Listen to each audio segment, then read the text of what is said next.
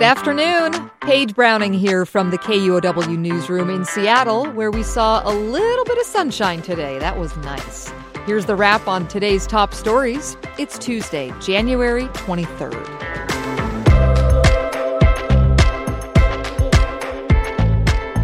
Top story today is the ever worsening saga about the Boeing plane known as the 737 MAX 9.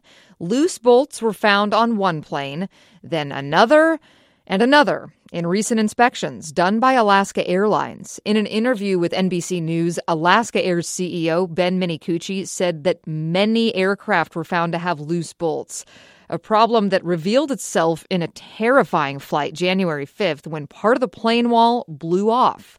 Minicucci has apologized for flight cancellations and delays, and today he said, I am angry and demanded that Boeing improve its in house quality programs. Also today, the CEO of United Airlines said they'll consider alternatives to buying 737 MAX models in the future. Boeing told NBC, we are deeply sorry for the significant disruption to customers and passengers. We're taking action on a comprehensive plan to bring these airplanes safely back to service. The Seattle City Council is getting a new member, at least for a little while. David Hyde has more. Tanya Woo is a small business owner and activist in the Chinatown International District.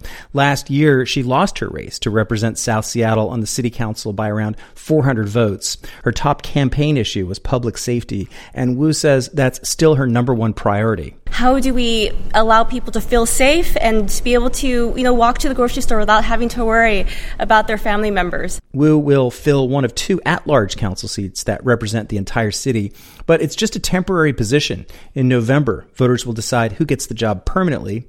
Woo says she's running. Plenty of other candidates are expected to give it a shot too. David Hyde, KUOW News. And Woo enters City Hall just as the city tightens its belt. Seattle Mayor Bruce Harrell has issued a hiring freeze for nearly every department. No new customer service reps, park staff, utility workers. The exception police, fire, and the care team.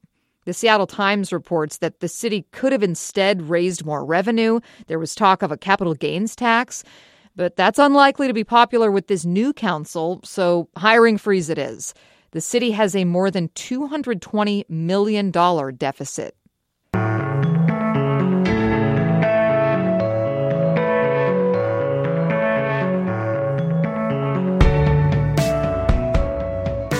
Discipline could be coming for the Seattle police officer caught laughing on tape after Jaahnavi Kandula was killed.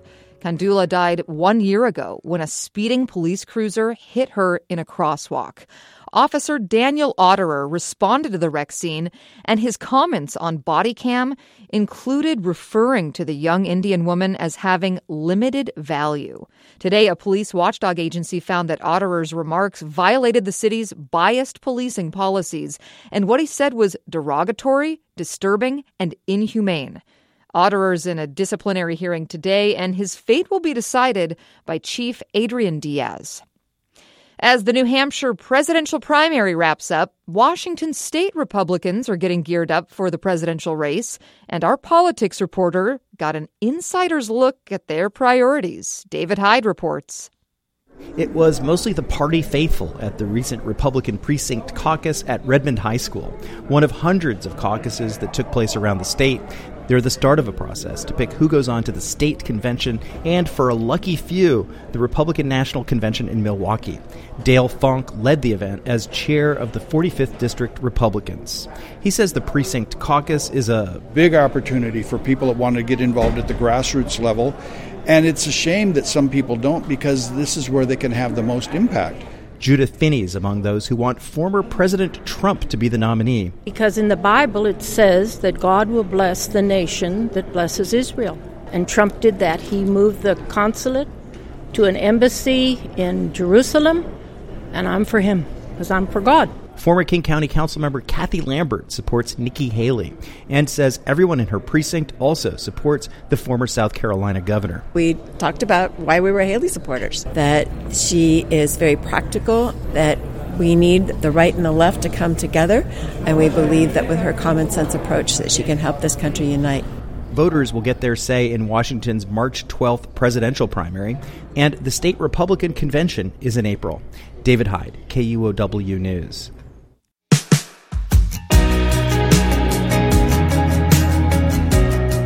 Mountlake Terrace High School grad Lily Gladstone made history today by becoming the first Native American to receive an Oscar nomination for Best Actress.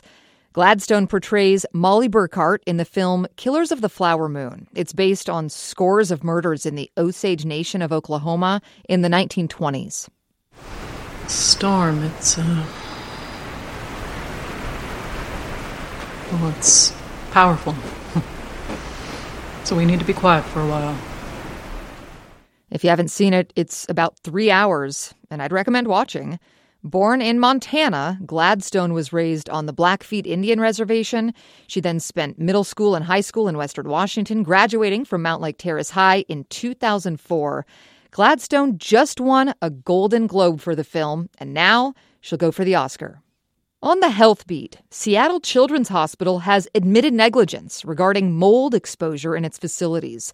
Hospital officials made the admission in court on Monday in a trial about patients who were exposed in 2019. Seattle Children's recommended they receive preventative care, but patients and families say that treatment caused harmful side effects, including nausea, vomiting, and mental anguish. And one more note today Planned Parenthood of Greater Washington and North Idaho says it's struggling to find enough local staff because facilities are facing harassment and threats. An official from Planned Parenthood told King 5 that due to the proximity to Idaho, Washington staff members are facing unique threats. Idaho has one of the strictest abortion bans in the country. The health agency is flying in nurse practitioners from other regions to meet the demand, in eastern Washington in particular. And that's a wrap from the KUOW newsroom in Seattle. Our producer is Andy Hurst, and I'm Paige Browning. We'll be back tomorrow with another episode. See ya.